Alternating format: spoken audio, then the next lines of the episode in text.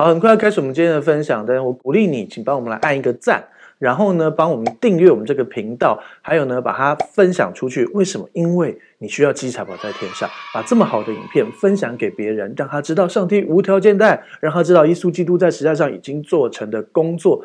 另外呢，如果你想要收到我们这个频道最新影片的通知，请打开小铃铛。打开小铃铛呢，我们最新影片你马上就会知道喽。愿上帝祝福你。就是我们向你献上感谢。主啊，你的话语被打开就发出亮光，你的话语是那个亮光光亮的入口，要使我们经历从你来各样美好的祝福。主啊，是的祝福，我们在现场的、在直播的、在网络上、在未来的世代看到的每一个弟兄姐妹，主啊，给我们倾听耳跟倾听的心。主啊，我们里面有一个声音对我们说：或向左，或向右，要知道哪一条是正路，我们可以行在其间。主啊，是的，你给我们属于我们的抓被你的话语得着，抓得着你的话语。主，我们现在是在新约的执事，是在属灵的执事，是在各样美好的祝福之下，你继续来做这一切，让我真正知道我在你里面的身份，真正知道你要给我们的各样的美好。主，那个呼召的盼望何等的大，那个产业的继承何等的丰盛，哦，那个能力何等的浩大，要经历那个上帝超自然的身体医治、心理医治跟全方位超自然的医治。祝福这里每一位，主要谢谢你已经分别为生孩子口跟孩子的心。祝福这里每一位，谢谢耶稣，奉什么祷告，阿门。罗马书三章二十八节，我们一起念：人称义是因着信，不在乎遵行律法。OK，好，呃，有人会在网络上问很多问题吧，然后就有人问说，哎，那巨星牧师，如果说刚信主人，你推荐他读什么什么经文？先从什么书开始？有些人就直接创世纪开始念，创世纪很好看呐、啊，所以创世纪基本上看得完，都是故事。然后出埃及记呢，也前面也蛮好看的嘛，电影还有演过嘛的。可是等到出了埃及，开始弄会幕，大家就卡在那里，所以很多人信了耶稣没出埃及，出不了埃及，这样这是开玩笑的。只要信了耶稣，你就出了埃及。好，OK。然后呢，可是呢，其实我建议你读圣经是这样：如果你一开始一个人刚信主，他要认识耶稣，他先我建议读马可福音，因为马可福音是福音福音书最短的，总共只有十六篇十六章，所以很快就可以读完。读完之后呢，呃，如果他想要知道呃什么是恩典跟律法的差别，就可以读加拉太书，就可以读加拉太书。然后呢，真正要搞清楚整个逻辑，就可以来读罗马书。罗马书有人人称小圣经，是保罗一个非常非常重要的一个教导。但是我鼓励你，很多人和合本的罗马书是读不懂的，因为罗马书它其实蛮嗯。专业的论述一些律法恩典的差别啊，然后我们信耶稣之后该有的身份啊，该有的一些祝福。所以呢，我鼓励你读你读得懂的罗马书。OK，那当然还有说，那每天灵修呢，如果没有特别的，你就今天几号就读哪一篇嘛。比如说，呃，比如说今天是假设今天是八月十五号，那你就是读呃箴言十五篇，类似这个概念。OK，好，所以呢。呃，我们来就看了这个罗马书的经文，人称义是因着信，不在乎遵行律法。所以呢，每一个人被神称为义，都是因为相信。OK，首先一个重点是什么是称义？有些人说啊，你真的牧师，我们不要讲那么多那个专业的基督教术语。确实是我们不要讲那么多专业的基督教术语。可是因为称义这个词，它真的，我们我希望我们弟兄姐妹每个人都知道真正称义的意思，就是被称为义人。好，那。艺人又怎么样呢？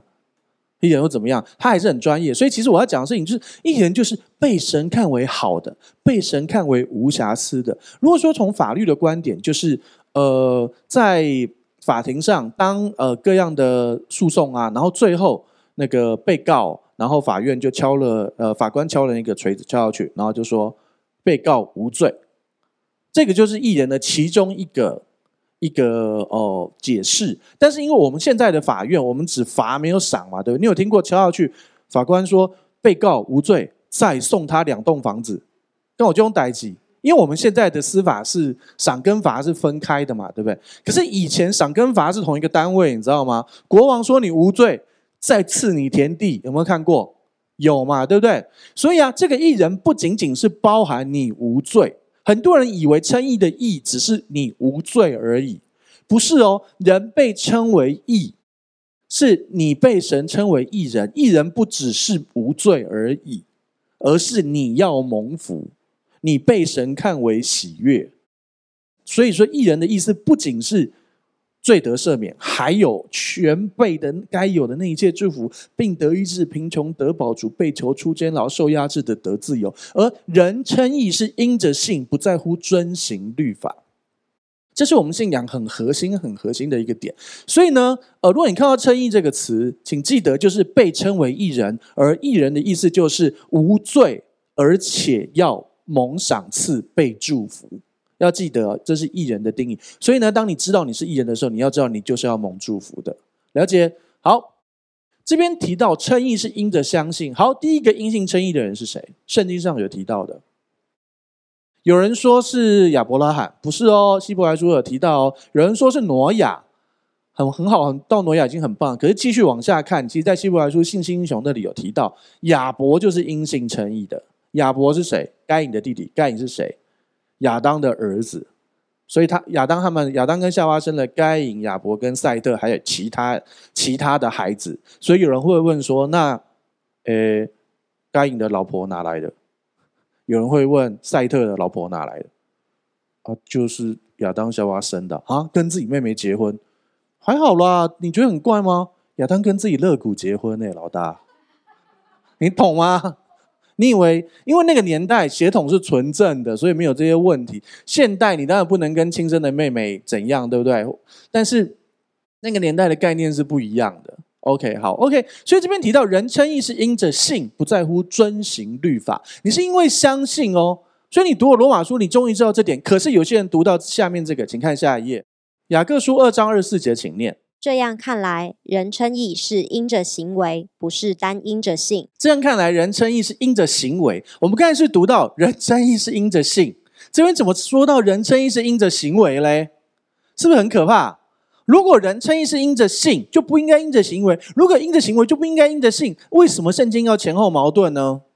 很多人都故意掩盖这个事实，我就是直接直球对决，让你看到这个问题。OK，所以简单这样说，前面提到真的是因为相信了就被称为义，可是这边又提到人称义是因着行为。其实简单说，这两种称义是不同的称义。我用圣经来跟你证明，而且读圣经不要只看一节。哎，牧师，你刚才罗马书也只看一节，我知道是篇幅问题，我们会看很多节平行经文来讨论。所以这样呢，这边提到雅各书提到人称义是因着行为，不是单因着信，就会觉得很卡嘛。如果你只读一节经文，所以我们再看下一节。牧师还是一节啊，没关系啊，篇幅不要再怪我。好，罗马书十一章六节一起念：既是出于恩典，就不在乎行为，不然恩典就不是恩典了。OK，雅各书的作者是谁？雅各，罗马书的作者是谁？你敢答罗马，你就会被 K。雅各书的作者是雅各，罗马书是保罗达罗马人书，所以是保罗写的。所以呢，意思是什么？保罗跟雅各的意见不同吗？为什么会这样？你看，刚才我们讲罗马书都是因为相信就被称为义，对不对？而雅各书说，哎，不可以，不可以单单因着信，也要因着行为，对不对？然后这边保罗又出来说，不是，不可以在乎行为。是怎样要打起来哦？怎么可能呢？这边是提到，既是出于恩典，就不在乎行为，不然恩典就不是恩典了。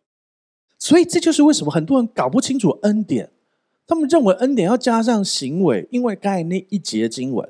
好，我跟你讲，不止你搞不清楚，很多人都搞不清楚，几百年来很多人都搞不清楚。我们看下一页。好，马丁路德，大家知道一五一七年改教嘛，对不对？到现在已经五百多年了哈，他一开始他读雅各书的时候，他也非常怀疑，他称雅各书为稻草书信。他那个时候啊，那个时候圣经是拉丁文嘛，然后呢，只有那个他们教士阶级，就是呃所谓的神职人员可以读圣经，所以呢，而且不能翻译哦，翻译是要被当那个什么女，有没有看过什么女巫什么？什么猎巫行动，把你绑在上面用火烧的，很多人是这样殉道的哦。虽然那个时候马丁路德出来改教，他做一件事，他把呃圣经翻译成德文。就他在翻译成德文的时候，他读到雅各书，他那个时候很想把这个雅各书丢到河里去。哦，以前不是一本，以前是就很像我们以前看漫画，它会有那种每一种漫画各几页集在一起的那种集合本，有没有？你们都读圣经对不对？这太疏离，听不懂是不是？好，我的意思是说。其实以前的圣经就很像，你记不记得？呃，耶稣打开以赛亚书的哪一卷就念了。以前是一卷一卷的羊皮卷，所以他根本不可能。我们这一本书，他可能要很多车。所以人家说学富五居，你觉得学富五居很厉害吗？五台车装不了太多书的那时候的书，懂吗？所以啊，我们现在一个硬碟学富五五万 G 吧，对不对？是这个概念。好，我们回来。所以啊，马丁路德读到雅各书，他其实很想把雅各书这丢到河里去。可是呢，他后来继续研究，他在一五三一年，你看一五一七到一五三一过了十四年了，对不对？他指出，其实保罗书信跟雅各书并不矛盾，看起来矛盾，实际上不矛盾，懂吗？那为什么呢？我们继续往下看。好，保罗书信其实在探讨未信者得救的方法，雅各书是在教导信徒得救以后要如何回应上帝。所以，你因为相信就可以称为义，称义就是被称为义人，义人就是神看你为无罪，还要奖赏你。大家记得我们说的那个例子，对不对？义人就很像那个，我们再讲一次哈，考试的例子哈。假设我们现在呃全国大家都考一个考试，那个考试的内容呢，就是不是考数学、英文啊、国文啊什么，它考的是生命的，你的生命的道德。第一题就是，请自我评量，你孝不孝顺？满分十分，完全不孝顺零分。那你觉得我要填几分呢？像我这样大概很难。我爸爸节前几天跟我爸说，爸爸，看这个疫情之后再过吧，干脆我九月生日的时候一起过吧。哦，好啊，好，OK，好，真的，我这样真的跟他讲，他说哦，也好，也好，也好，就这样好。所以你看，我能够自评几分吗？好不好？评五分好了，好不好？好，第二题，你这辈子有没有说过谎？是非题。如果你说没有，在那一刻你也说谎了，所以答案是说过谎。好，再来，你这一生是否都呃尽力而为、兢兢业业？没有叫你做到完美，最少尽力而为。没有，我很多时候没有尽力，我有偷懒过。好，OK，然后就一题一题作答，翻下一页。继续做作答，到后面发现最考完的考卷下面写：本考卷未达满分者钉十字架。我说死定了，我一定会被钉十字架。同时，我会觉得所有同学都会被钉十字架，最少不会孤单。可是就在这个时候，我旁边有一个同学，这是举例哦，不要太在乎道德观感哦。我旁边有一个同学，他叫耶稣基督，他看了我一眼，我看了他一眼。小时候做过毕业都知道我在干嘛。然后呢，我就看见。他的他把他的考卷上面写红巨蜥，然后我就知道我在我的考卷上面写耶稣基督，所以之后发考卷啦、全国全世界都考了这个考试，只有一个人满分，那个人是谁？是耶稣基督满分，但是名字写的是红巨蜥，所以呢，我是满分，是他帮我写考卷，我满分。好，那请问一下，他会怎样？他光第一题有没有孝顺，扣了那五分？他就要钉十字架了，所以这叫做耶稣为我钉十字架。耶稣是满分的实力，可是他考这个二十五分这样子，可能是是我的实力。所以耶稣为我钉在十字架上，因耶稣为我的罪钉在十字架上。耶稣基督这个不知罪的耶稣基督为我成为罪，让使我在耶稣基督里面成为神的义。你想为什么我在耶稣基督里面嘛？因为他 cover 我，他罩我，考试。罩你有没有作弊啊？同事同学罩你，就这个意思。cover 啊，他 cover 你，就在他里面的，懂意思吗？所以耶稣 cover 我，所以我在耶稣基督里面成为神的义。意思是什么？我的考卷，我的实力只有二十五分，他的实力一百分。可是他写我的名字，我写他的名字，所以我得到一百分，他二十五分，他被钉十字架。然后，请问全世界只有一个人一百分，这个人会怎样？最近奥运嘛，刚结束嘛，对不对？得金牌，奥运金牌是不是就是各个国家有各种奖赏，对不对？各个地方有各种祝福，对不对？全球最高的奥运奖金是新加坡一百万呃新币，所以是两千多万台币，很多。但是我们台湾给的也不少，好，感谢主。好，重点是，那也只是奥运哦。各个奖项一个金牌哦，我们这个是全球金牌就一面哦，不要讲什么代言费啊，光奖金就好了，对不对？这就做叫做你不仅无罪，还被奖赏，而且全球只有你一个人无罪，哎，那你现在题题目来了，嗯，那只有你红巨蜥没有被钉十字架，我们人类都灭绝了。不是，因为耶稣是无所不在、无所不知、无所不能，他是无限的、无限大的，所以他可以照每一个人。你懂意思吗？也许你觉得，嗯，我罪孽深重。如果以罪债的角度来说，你可能欠神呃五亿，这一生犯的罪。然后呢，假设一个道德高尚，他可能只欠神五十万，不可能没有犯过罪嘛，谁都一定会犯罪。好，所以呢，然后呢，可能另外一个很严重的连续杀人狂，他欠神欠神两千亿。可是你知道吗？两千亿加五十亿加五十万加五块，加起来这个数字无限大，减掉这个数字还是无限大。这是数学，所以神可以遮盖所有人类的罪。耶稣愿意为了你在他的考卷上写上你的名字，这才是重点。你写耶稣基督名字也很重要，因为他要帮你钉十字架。懂吗？所以呢，每个人都被钉了，每一个人都被钉了，可是都是耶稣替你被钉十字架，然后每一个人只要接受了都得救，这叫做因信称义。所以你有权柄跟神要求那一切圣经里面有提到的祝福。好，所以呢，保罗的书信其实就会告诉你讲了这一堆。未信者得救的方法，以及得救之后该有各样各样的美好跟祝福。可是雅各书在跟信徒说：“那你得救之后要如何回应上帝？”回到这个问题，当你发现耶稣为你死在十字架上，当我发现哈，假设我都做了这件事情，我想说啊，他们大概不会真的盯吧？全大家一定没有一个人满分的啦。结果考卷发下来，全世界只有我满分，然后每一个人都被盯了，每一个人都要那个，那怎么办呢？会怎样呢？我当然会觉得哦，很感恩啊。同时，我就觉得天哪，耶稣为我死，所以我要回应他。耶稣为我做了那一切，耶稣他可以享受这个满分考卷该有的各样祝福。可是他把这些给了我，他没有任何错误，他为我死在十字架上。那我应该怎么回应他呢？我应该怎么样？所以雅各书在讨论的是得救之后如何回应上帝，那是跟信徒说的。OK，好，所以我们继续往下看下一页。好，其实就是两个概念，一个叫做在神面前称义，一个叫做在人面前称义。OK，什么叫做在神面前称义？你知道吗？如果一定要选两个，只能选一个，你要选哪一个？当然是在神面前称义，因为有权柄把你丢到地狱或天堂的人是神，不是人。圣经上提到那个能够杀身体的，不能杀灵魂的，不要怕他。只有那个可以把人灭在地狱的，你要好好的怕他，敬畏他。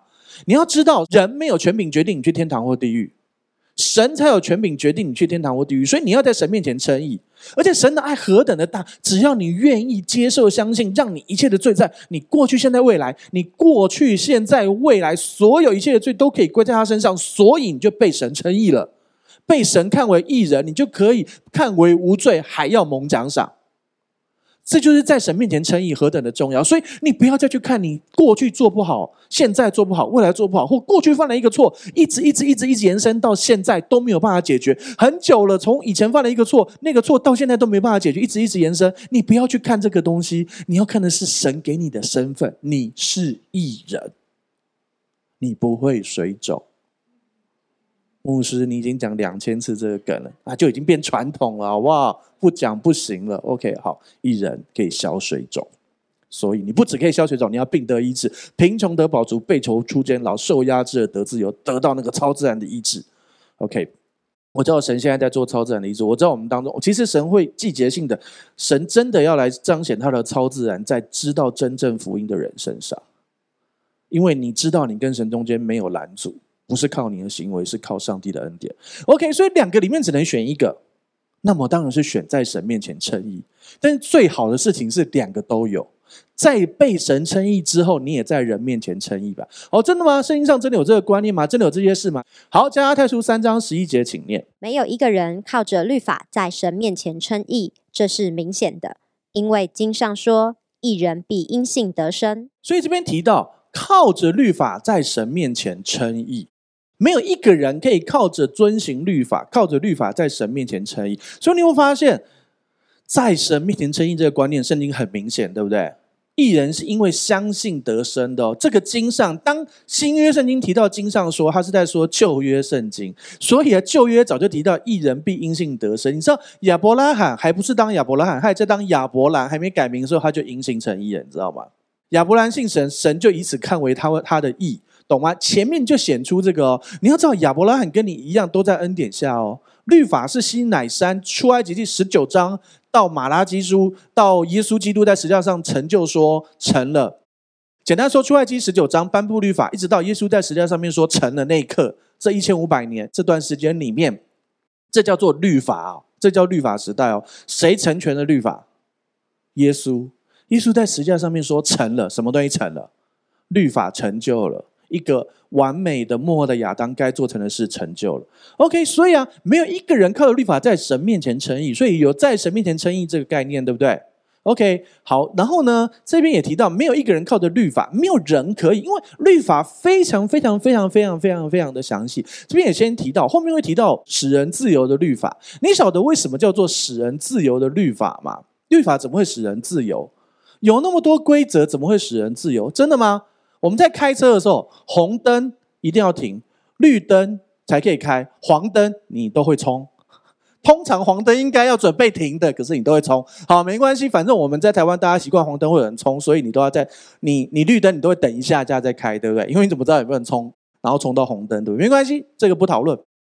如果没有交通规则的这个律法规则，你绿灯也行，红灯也行，黄灯也行，那会怎样？就所有人都卡在路上啦，那请问这样会自由吗？你原原本车程你可以二十分钟到的地方，结果每一个十字路口都塞满人，你两个小时也到不了，这样自由吗？还不如去做捷运，对不对？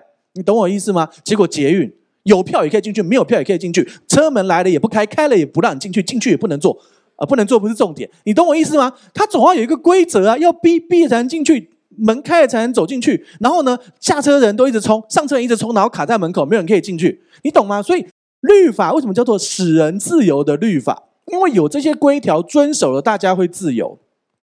你知道吗？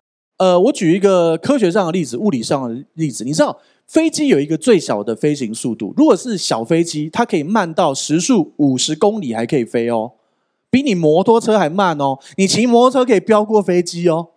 你骑摩托车可以飙过飞机，如果是一台小飞机，那如果是大的客机，最少两百五、三百时速两百、两百五、三百才能够最慢的飞行。为什么？因为流体力学有一个有算法嘛，你要什么什么 v1 速度放进去，就是当你达到某个速度，你才你的上升的力量才会大于你的飞机重。大家知道我意思吗？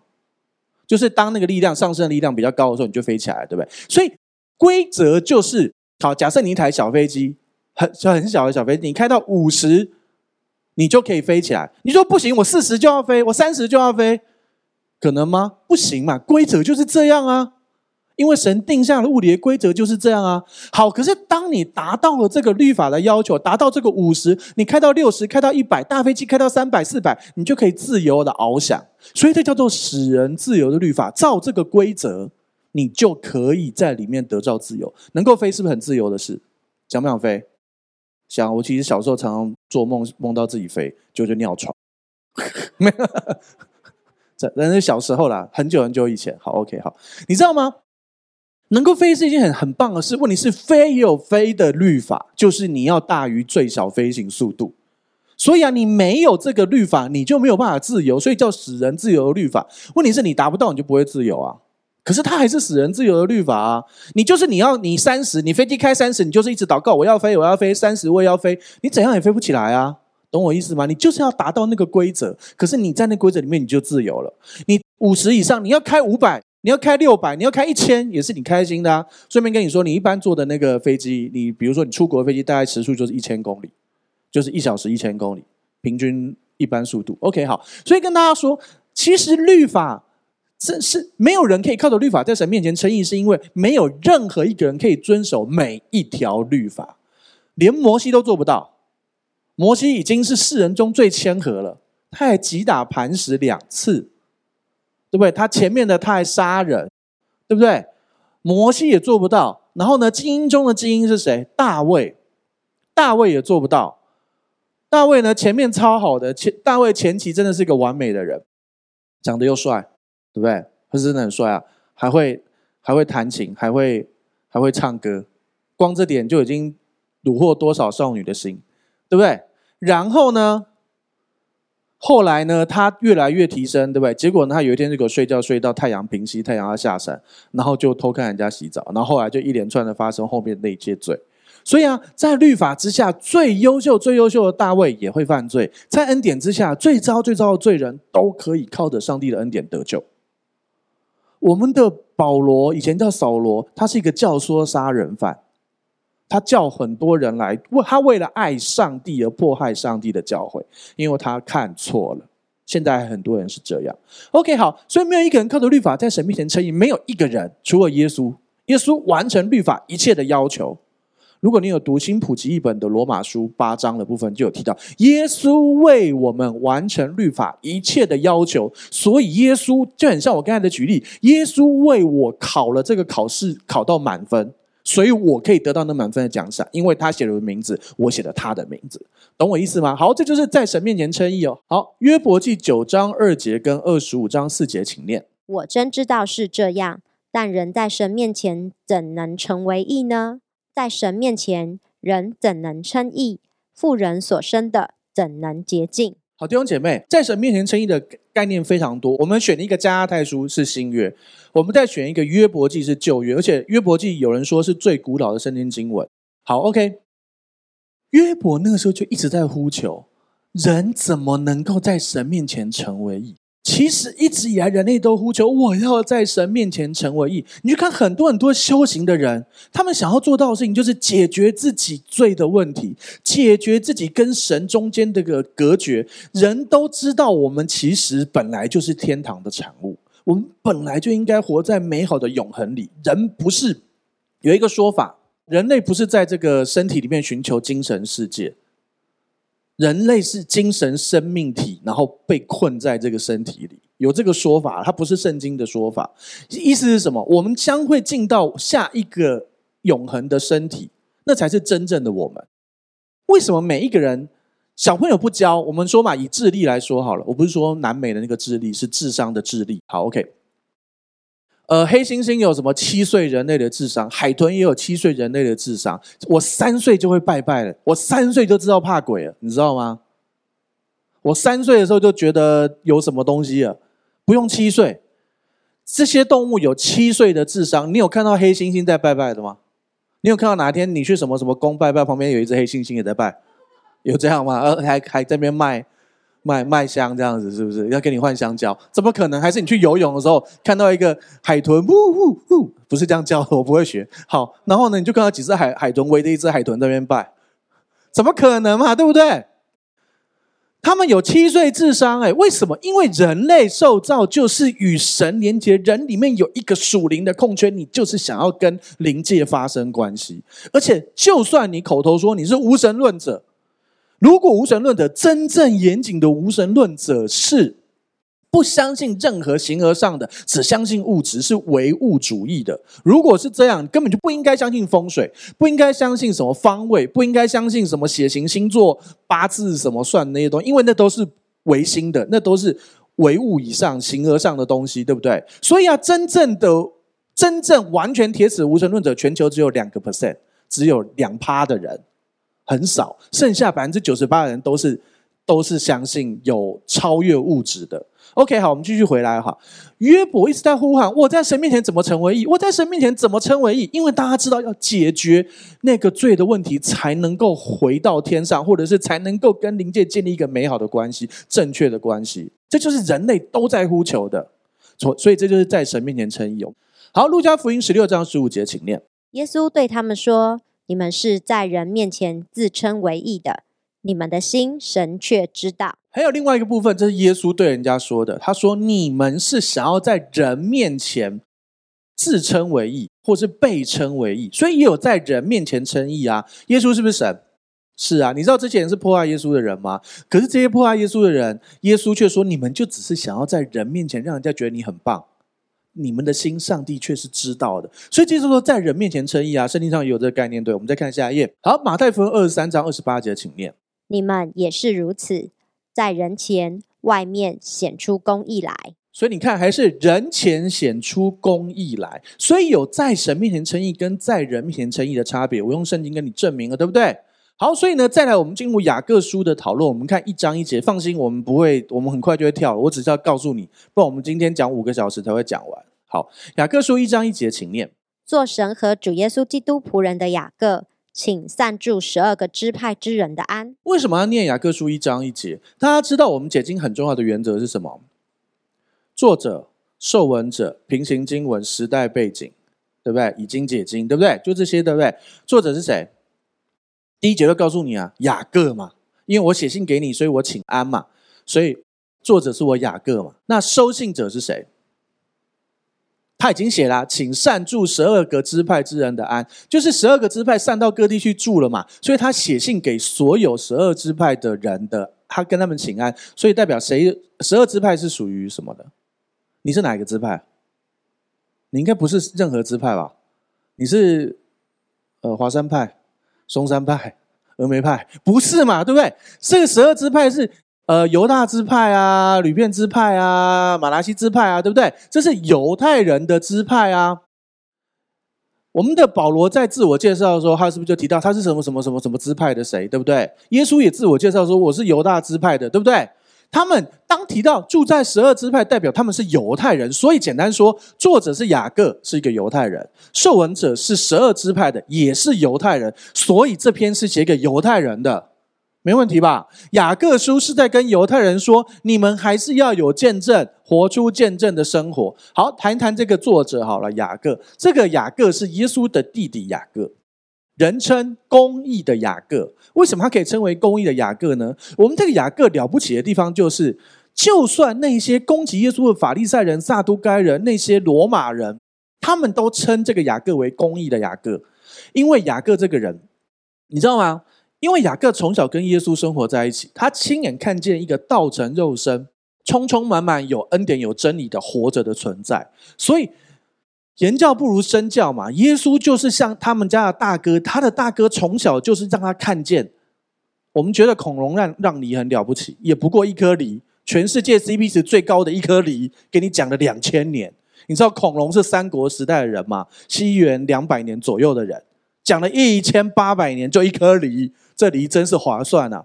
耶稣每天都在何止让梨，耶稣让梨你听过吗？没有，因为太频繁了，太常做了，所以你就忘了。不是啊，耶稣一定是把各样的美好都祝福他的弟弟吧，对不对？所以他弟弟从小就看到一个活生生的道成肉身、匆匆忙忙有恩典、有真理的耶稣，所以这个人就知道他已经看过了，他哥哥也活出来，所以他也跟着做，所以人称公义的雅各，他的行为好到人家觉得他是个义人。不是神看为义人哦，连人都说他是义人，所以称他为公义的雅各哦。这是在这个背景之下，所以雅各是很很有分量写这个雅各书，劝人家公义的，因为我做得到。他基本上应该还，他一定还是有一些些缺点，可是他已经被敌人称为义人、公义的雅各。这就是雅各的时代背景。好，雅各书一章二十二节，请念：只是你们要行道，不要单单听到。自己欺哄自己。好，一章二节也提到，只是你们要行道，不要单单听到自己欺哄自己哦。所以啊，雅各以一个这样子好的行为的身份出来跟犹太人说：你们现在听了福音，你们听到了，你们听见了，很好。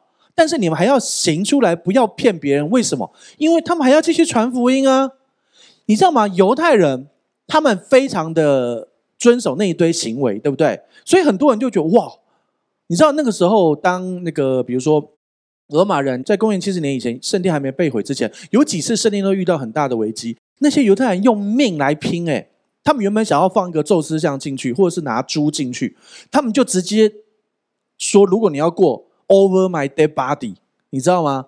就直接杀了我进去。所以后来你知道，我们看那个比拉多那个时代背景，比拉多就是因为这些人，就是每一个人在那边。这个字的政治啊、宗教啊、各样的理由、经济的理由在那边搅和，所以他最重要的事情是不要生乱，所以他们就不敢啊。就是他们几次用身体、用命、用血去挡住这些事情，所以大家会觉得哇，就算我不羡慕你，至少我钦佩你。有些人可以为他的理想梦想献上生命，就算你不同意他的梦想，你也觉得这个精神很了不起，对不对？这是犹太人，他们可以这样。那基督徒呢？啊，我就知道上帝爱我啊。无论如何，神都爱我嘛，反正没没差嘛。无论如何，神赦免我的罪，神都爱我，OK 啦。啊，你要去圣殿，啊，去啊，去啊，去啊，去啊。啊，你要放猪进去是没关系啊，神赦免你了，为你祷告。你你是得救很好，你在神面前称义很好。问题是其他人呢？其他人会觉得哇，他上个月还是还是信犹太教的时候，他可以用命打，后来信了这个基督教，每天在那边很轻松。哦，我觉得这怪怪的，有没有有没有这种可能？他上个月才可以为理想献上生命，这个月都这边，嗯嗯嗯，不是他，人家以为他在那边那个，你懂我意思吗？这就是为什么雅各要跟犹太人说，犹太基督徒说，请你们也要行道，不然很多人不信主。所以啊，你看你们要行道，所以有行道会啊。你有听你有听过有基督教听道会吗？就全教会只有听道的。我们教会也不是听道会，请行道好吗？对，恩宠听道会。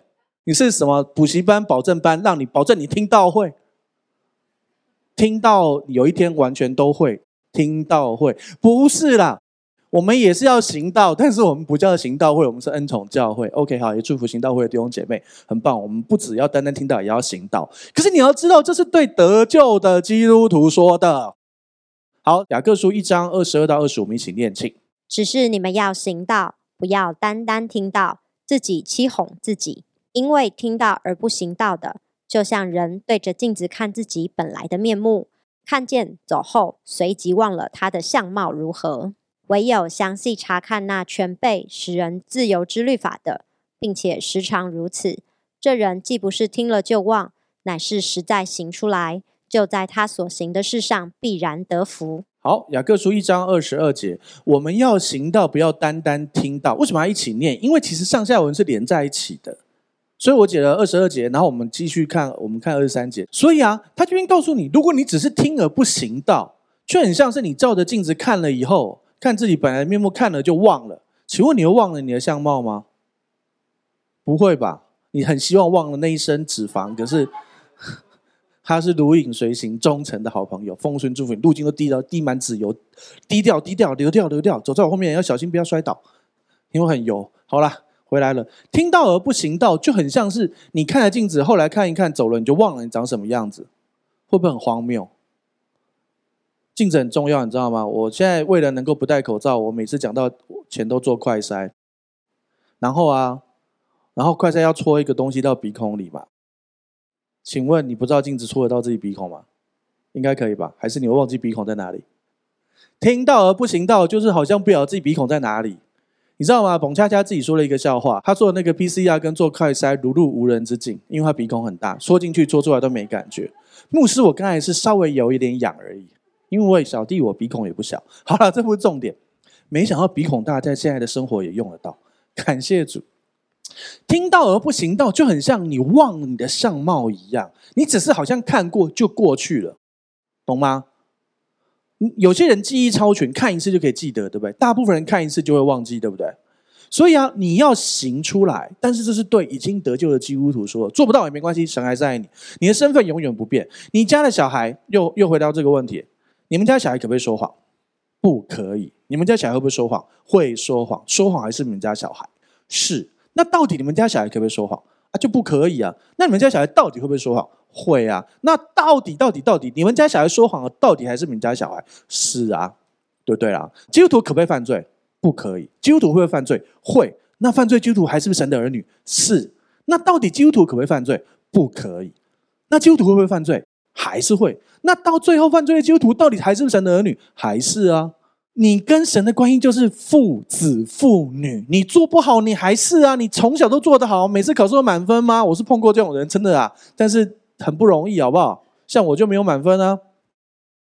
你不可能完美，你的父母的要求你也不可能全部做到，而且有些父母还故意要求比较高嘞，让你觉得你做到八十分，其实他就很满意，可他要求一百分，也有这样子啊。虽然我不鼓励这种方法，但有些教导方法是这样，你不可能达到那些要求的，那是不可能的。没有人完美的，可是你还是被爱啊。所以你要知道，你是神的儿女，永远不变。现在是在对。家里的小孩说：“哎，你要听到，但是也要行道哦。你不可以只听哦。你要我爸爸说不要说谎，你要尽量不要说谎哦。爸爸说不要乱吃东西，你要尽量不要乱吃东西啊。可是你小朋友还是会偷吃东西吧？小朋友都不不吃任何零食，反而有点怪吧？我知道你们家规定可能不行，那两回事。好，OK。所以啊，听到而不行道，很像你看个镜子都忘了自己长什么样子。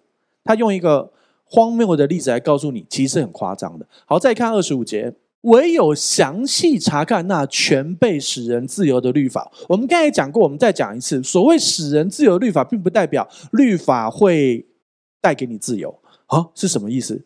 律法是你全部都遵行了，你就会自由。就很像我们刚才说的，你是一台小飞机，当你的速度达到五十公呃时速五十公里，你就可以飞起来了。所以啊，规则就是五十。你开到五十八，你开到两百，你也可以飞起来。可是你要求你开到四十就要飞，你就是会撞山，就是会撞壁，你就是飞不起来。有没有看过飞机起飞失败的？有啊，有一些好一点的，赶快拉拉速度就起来；不好的就栽下去了，就直接保送天堂了。因为那种状况啊，飞飞机没飞起来，灵魂飞起来啊，就回去啦。可是祝福我们都不要发生这些事。好，所以你知道吗？使人自由律法就是你做得到的，你就会自由啊。当你超过五十公里时速的时候，小飞机就飞上去，你在天空就可以翱翔啦。你爱飞多少飞多少啊，你是自由的啊。OK，所以啊，红灯停，绿灯行，这也是规则啊。你照这个东西，大家都自由，你可以去，你你可以自由开去任何一个合法你可以去的地方啊。问题就是，你常常红灯你也给他违规右转啊，对不对？这是人嘛，对不对？好，全备使人自由律法的意思是。遵守了就会使你得到自由，它是全备，它每一条都都定了，都定了这个规则。而且你时常如此，这人不是听了就忘，就在他所行的事上必然得福。你知道吗？你只要做到一件事，保证你成为一个幸福的人。你只要爱人如己。问题是，你不可能完全爱人如己。可是，如果你有一个同学，你有一个朋友，他爱你如同爱他自己，你会不会也很爱他？这个人如果可以爱每一个人都爱人如己，基本上。他应该会很幸福，可是没有人可以做到，对不对？所以啊，如果你真的遵行了这个使人自由律法，你会蒙福啊！再强调一件事啊，恩宠教会我们讲恩典，并不代表我反对律法哦。我没有反对律法，律法是全备的啊。我也反对不可杀人、啊？难道我恩宠教会说尽量杀人？不会吧？我们又不是那个。什么邪教或者是什么，对不对？不可杀人就是不可杀人啊！不可偷盗，不可偷盗，还说啊，尽量来偷，尽量来偷，来不是这个给你偷，这就不叫偷，这叫给你，好不好？你懂我意思吗？我们没有反对律法，只是我做不到啊。律法是全备的，律法是棒的，律法是良善的。圣经上说，罗马书也这样说。问题是我做不到啊，不是律法的错，是我的错啊！真的不是他的错，是我的错啊！所以我真的需要恩典得救啊！所以律法是使人自由的。好，雅各书一章二十六节，请念：若有人自以为虔诚，却不勒住他的舌头，反欺哄自己的心，这人的虔诚是虚的。如果有人自以为虔诚，却不勒住他的舌头，反其勇自行，这人的虔诚是虚的。你有没有发现他故意举一个最容易犯的舌头？有谁这辈子没讲错话过？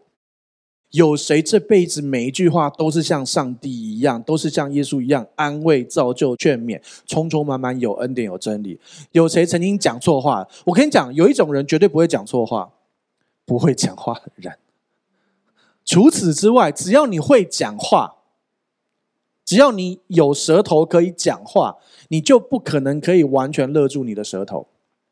有些时候，我们讲一个笑话好了。呃，有一天那个女婿在家里，呃，就回回回回岳父家吃饭嘛，对不对？然后岳父说：“哎，我们来做成语接龙吧。”呃，然后我们就，我们我们一个人讲一句成语吧。然后就比如说大的女婿又讲了某个成语，第二个女婿讲了某一个成语，第三个女婿就说，他就想他就想到，因为他他刚好在来的路上看到一只狗嘛，很很很骄傲，他就想要他就想要讲一个成语叫“狗仗人势”，所以呢。那个、那个、那个、那他的他的岳父啊，他的丈人就说：“哎，那换你、换你、换你、换你讲一个成语。”然后他就说：“哦，狗仗人。”然后突然噎到，他就讲“狗仗人”。然后他的丈人就说：“你骂我啊？”然后呢，他说：“你骂我那一刻，他才讲出下一句话是。”所以听起来是他骂他“狗仗人”，是不是？你骂我是“狗仗人”是。其实成语叫“狗仗人势”，懂意思吗？听得懂吗？狗仗人势是一个成语，就是狗仗着他的主人很了不起，狗仗人势。可是那个他的丈人，他的岳父以为他在骂他，骂他狗仗人，啊问他是不是，他还回答是。OK，好，所以啊，他舌头不小心卡住啦，所以呢，从此以后，呃，他再也没有去过他岳父家了。好，就这样。所以懂我意思吗？人都会犯这种错。你吃饭有没有咬过自己的舌头？有吧？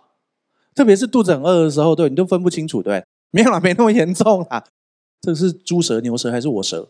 没有啦，没那么严重，对不对？好，但是我跟你说，没有一个人可以完全勒住舌头，但是他确实告诉你，如果你以为前程，你要勒住你的舌头，因为生死在舌头泉下。可是那是个过程呢、以前你可能十句里面九句是负面的话，你继续成长，你现在十句里面是两句负面的话，现在一百句里面只有两句负面的话，而且有一句是梦话。那感谢主啊，就是成长啊，是不是很棒？所以啊，你以为你不勒住你的舌头就虔诚，其实是欺哄自己的心啊，因为你要做一个见证人嘛，荣耀上帝嘛，对不对？可是反之，你以为你可以完全勒住你的舌头，其实你也是欺哄自己的心啊，因为没有人可以完美啊，对不对？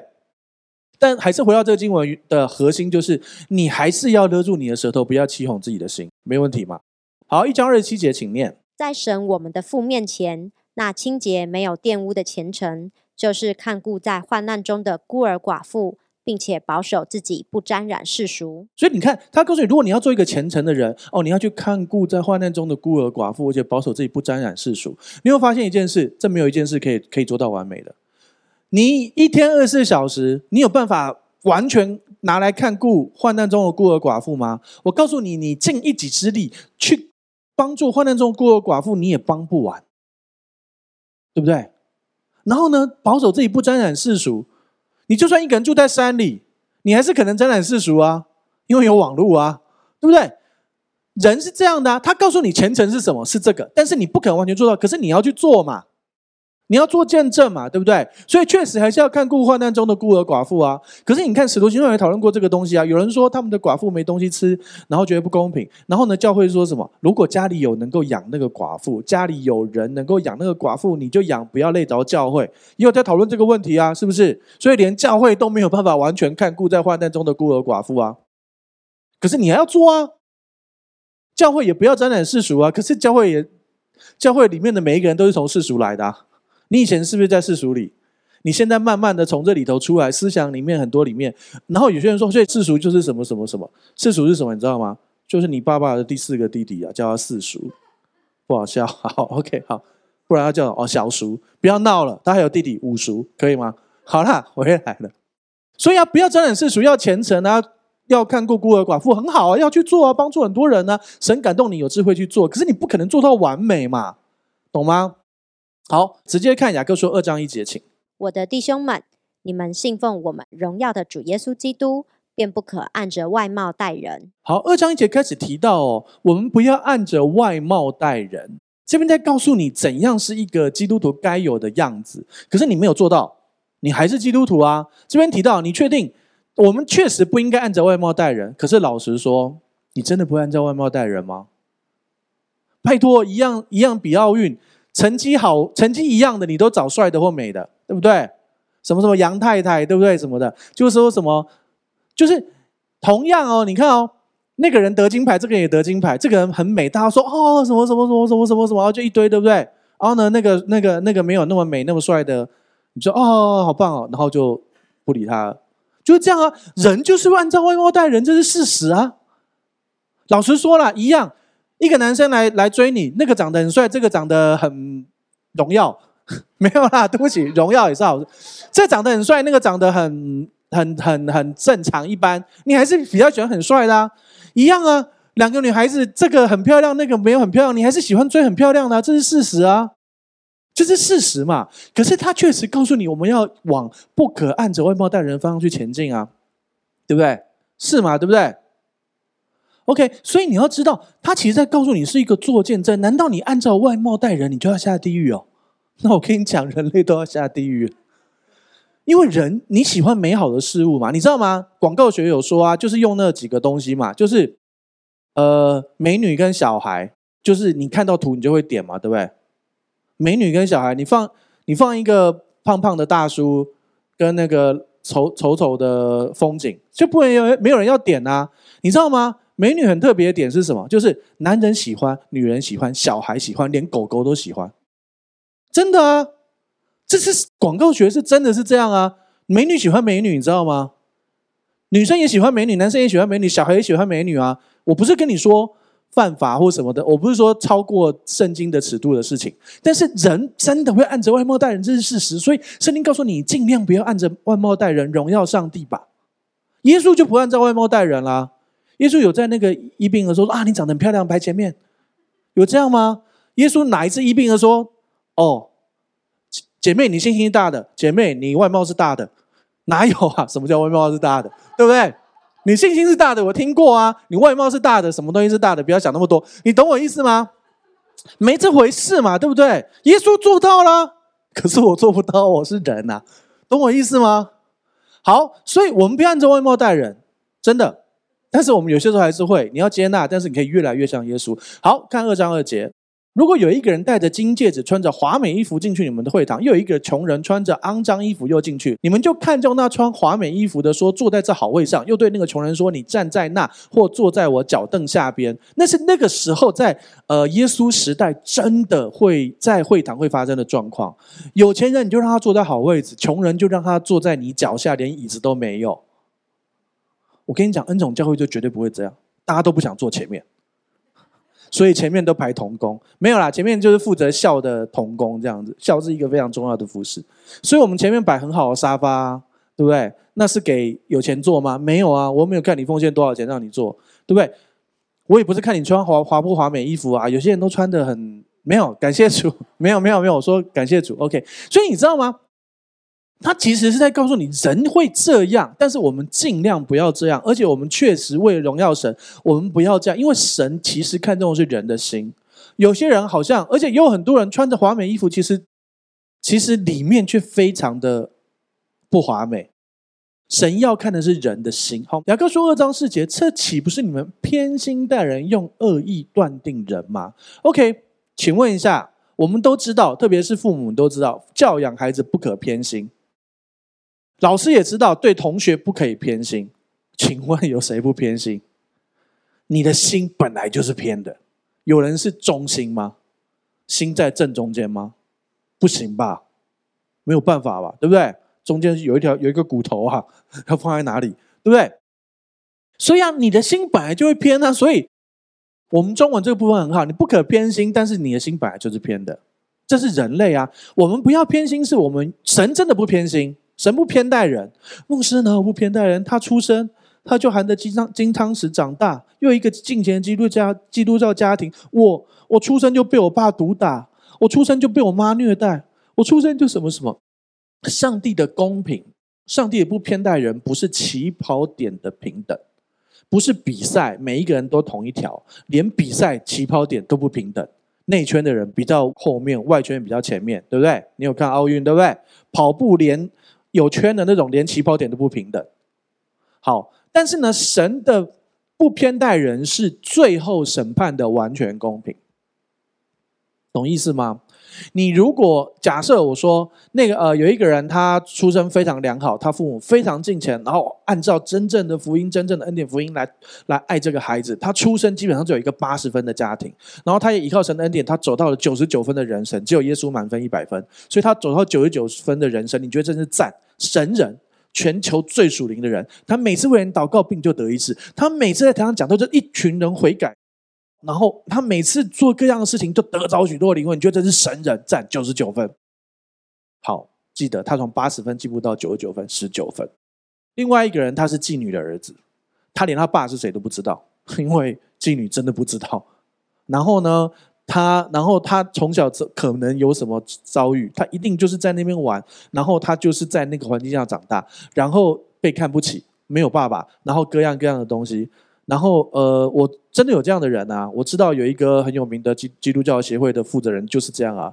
可是呢，他却被神大大使用啊。他生出来的人生可能是负一百分、负两百分。他现在你看起来，我不是说那个负责人，假设一个弟兄，他就这样，他负一百分，他现在变成一个，他信耶稣了，他有一个还 OK 的，就是基本的基督徒该有的基本就是六十分。然后六十分跟九十九分差三十九分，那个是神人，这个人就是啊。那时候信耶稣还这样啊？啊，对了，我知道很基督徒啊，可是没什么见证。哎，拜托，他进步几分？负一百到六十是一百六十分，那个人进步十九分。可是你说十九分进步十九分，那个人是神人。后面这个人一百六十分的，你觉得哦很普通？上帝却在最后看，多给就多收，少给就少收。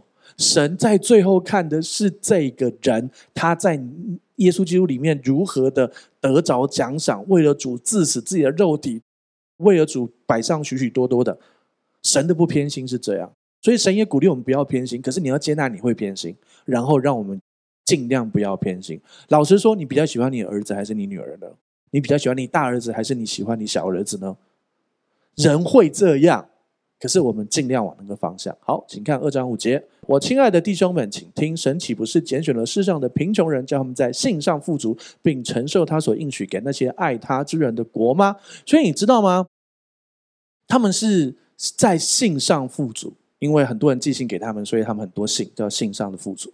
不是，这是一个冷笑话，听不懂就算。好，神拣选的是在世上贫穷，可是这个贫穷并不是你想象里面是那个很穷，而是。你心里面贫穷，你知道吗？八福里面有提到贫穷的，其实很多的事情是你心里面知道，你没有耶稣，你是贫穷的。然后你相信了之后，你在耶稣里面成为富足，你要得着那一切的祝福。神没有反对你成为一个富足的人哦，他要你先成为信上面富足的人。了解？你要在信仰里面得着那一切的祝福，你要在信仰里面知道你是一个在耶稣基督里富足的人。好，二章六节，请。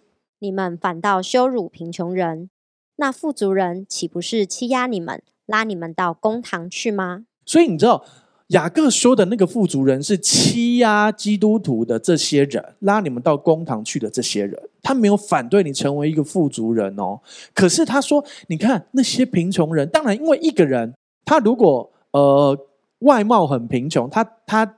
可能全方位都很贫穷，他心里很贫穷，他可以在心上富足也很好。有很多富足人很骄傲是事实，我看过很多很有钱很骄傲的，我也看过很多很穷很骄傲的人，我也看过很多很有钱很谦卑的，我也看过很穷也很谦卑的人。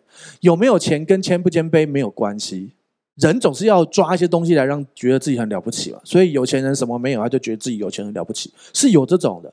那有些人我穷的了不起，也是有的。你可以像我那么穷吗？没有，没有人在比这个。好，有一个笑话是这样：如果一定要，这是笑话。如果一定要人家骂你一句话，你要人家骂你什么？你有钱了不起啊？这是笑话。我们还是不要了。对对对，你有钱怎么那么有生命啊？哎，这就不是骂你啊。对不起，对不起。好，OK，回来好。OK，你们反倒羞辱贫穷人，就是人会这样，这是人性，所以他请他们改变。雅各也是写信跟他们讲，你们不要这样，对不对？可是他们已经得救喽。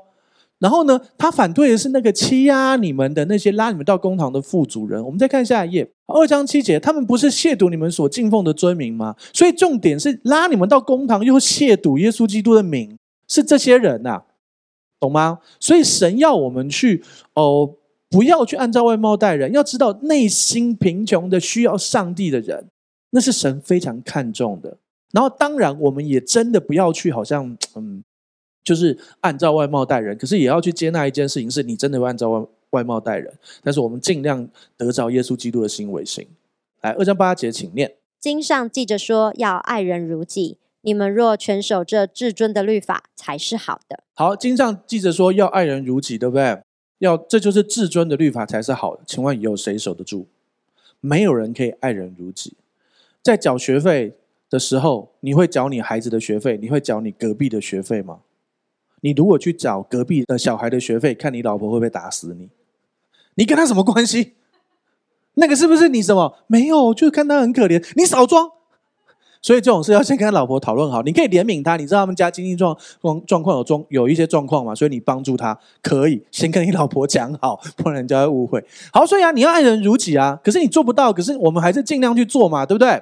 这是事实啊。好，二章九节。但你们若按外貌待人，便是犯罪，被律法定为犯法的。如果按照外貌待人就是犯罪，基本上我们应该还是会犯罪吧？对不对？你知道吗？你看一个影集，他第一季、第二季那个男女主角都很帅，到了第三季，因为那个角色的关系，要找比较老的人。呃，老没有不好哦，老很尊荣哦。上帝说白发是荣耀哦，然后你就不想看了。男女主角换换人演，没那么帅，没那么美，你就不想看了。按照外貌待人呐、犯罪啊！可是事实上这边说的、啊，在新约之下，罪的规范是更高的，你知道吗？吃什么不出于信心就是罪。你现在在一六八的人，糟糕，只剩十分钟，赶快吃！糟糕，超过十分钟啊，十分钟不算。吃什么不出于信心就是罪。好，然后呢，看到什么善事不去行就是罪。你所有善事都行完了吗？对不对？按照外貌待人就是犯罪，救命啊！哦，我看这个影集看一看，我犯罪诶，因为女主角不好看了，所以我不看了，犯罪。唉，所以你真的只能靠恩典。好，雅各说二章十节，因为凡遵守全律法，只在一条上跌倒，也就是犯了重条。一条跌倒，犯了重条；跌一条，犯重条。按照外貌待人就犯罪，那也一条啊，懂吗？好，原来那说不可经营的，也说不可杀人。你就是不经营却杀人，人是成了犯律法的。所以他上刚刚前面才有一条啊，你就算不经营不杀人，你按照外貌待人，你还是犯了律法啊，对不对？你不经营。但是你杀人，你还是犯律法；你你你不杀人，你奸淫，你还是犯律法；你不奸淫不杀人，你按照外貌待人，你也是犯律法啊。你就算没有按照外貌待人，你不奸淫不杀人，你吃了手不出于性侵，还是罪啊！但我到底怎么活啊？所以不能靠自己活，只能靠耶稣活，靠恩典活啊！所以大家都一样，没有人可以完美，了解吗？却你就是不进去杀人，就是成了犯律法了。这经文上下文呢、啊？再看下一页，二章十二节，你看哦，雅各他也是会强调，你会发现使人自由的律法要出来了。好，所以我们一起来念雅各书二章十二节，请。你们既然要按使人自由的律法受审判，就该照这律法说话行事。你会发现前面讲到使人自由律法，他也怕你误会，他以为是你遵循律法就会自由，也对，但是他以为你。想要靠自己遵循律法来得着自由，那就糟了。所以他告诉你，如果你想要按照使人自由的律法受到审判，就照这个律法说话吧。意思是什么？就他的前文啊，犯一条就是犯众条啊。所以啊，是律法真的使你自由，飞机真的飞到那个速度就可以飞起来。问题是你要到那个速度啊。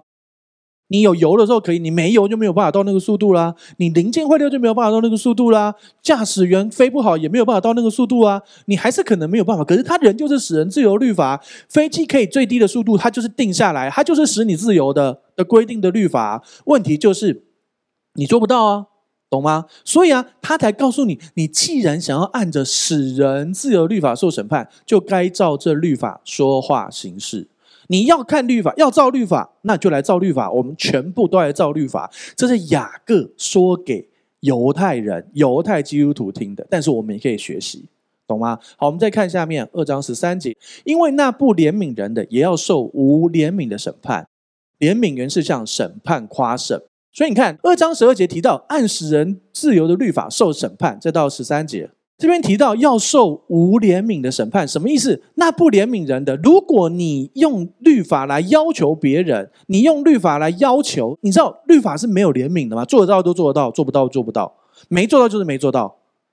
你闯红灯就是会被开单，你可以拜托警察，如果你呃运气好，他不开你单，那叫恩典，他可以完全合法的开你单，对不对？好，然后那个飞机，那个飞机开不到五十公里，他就是飞不上去，他一直哭，一直哭，一直祷告，他也是飞不上去。你主啊，怜悯我，怜悯我，怜悯你啊！但是你还是要加速啊！你懂我意思吗？所以啊，怜怜悯是向审判夸胜。简单说就是使人自由的律法规条就在那里，一定要照做。它是没有怜悯的。但是呢，如果你选择不要走律法这条路，你要选择神对我们的恩典的怜悯。怜悯是向审判夸胜，使人自由律法的审判是无怜悯的审判，但是上帝的怜悯就是恩典，就是向审判夸胜。所以你要知道一件事，律法真的可以使我们自由，如果你做得到。问题是没有人做得到。如果你会按照外貌待人，如果你在看这次奥运会，你都会看那个长得比较帅的或比较美的，不要定你的罪。但是你要知道，人就是这样。如果你发现你付房租的时候，你付学费的时候只帮你们家人付，没有帮隔壁的人付，那感谢主，你不会被你老婆杀掉。但是我要说的事情是，你还是没有爱人如己啊！没有人可以完美，但是我们可以越来越像他。所以使人自由律法的意思就是做得到就会自由啊，了解？所以呢，我们要知道神是向审判夸胜的，因为首先耶稣说：“我真的做得到。”神派一个雅各，从小看他长大的。几乎做到来讲这个非常有生命的一篇，然后呢，耶稣亲自完全做到了，告诉你，我就是向审判夸胜的那一位，我做到了，所以你依靠我，你也可以越来越做得到。让我们把眼睛闭起来，我们一起来祷告。就是我们向你献上感谢，祝福这里每一位弟兄，每一位姐妹。主啊，怜悯是向审判夸胜。主啊，你是那一位怜悯的，赐恩典怜悯的那位主。主啊，谢谢你，你在十架上为我背负的罪。定罪、诅咒、疾病跟死亡，所以我大有盼望。主要不仅仅是罪得赦免的艺人，我既然是艺人，我不仅仅罪得赦免，我还要病得医治，我还要贫穷得饱足，被囚出监牢，受压制的得自由，我要健康强壮，连死都不容易。我要丰盛，我要幸福，我要美好。主啊，祝福我们弟兄姐妹知道，耶稣已经成就这一切的功。主啊，所以那最美好日子正在路上，那最美好日子将要来到。祝福这里每一位弟兄姐妹，奉主祷告，阿门。好，我们站起来，我们来做信仰宣言，打从心里来念一次。我相信上帝差派他的独生爱子耶稣为我的罪死在十字架上。我相信他胜过死亡，并且从死里复活。我现在是上帝所爱的孩子，因他流的宝血，我大大得福，蒙受极高的恩宠及深深被爱。我永远脱离疾病、灾害与死亡。耶稣如何，我在世上也如何。你要知道，上帝对我们有美好的心意，而什么是美好心意？刚才你念的每一句话，就是圣经上我们帮你揭露出来，你可以跟神要的。神的心意就是医治，神的心意就是使你蒙福，就很像你希望你的孩子得医治，就很像你希望你的孩子蒙福，所以你是神的孩子，他也希望你经历这一切。好，所以请闭上你的双眼，打开你的双手，领受本周的祝福。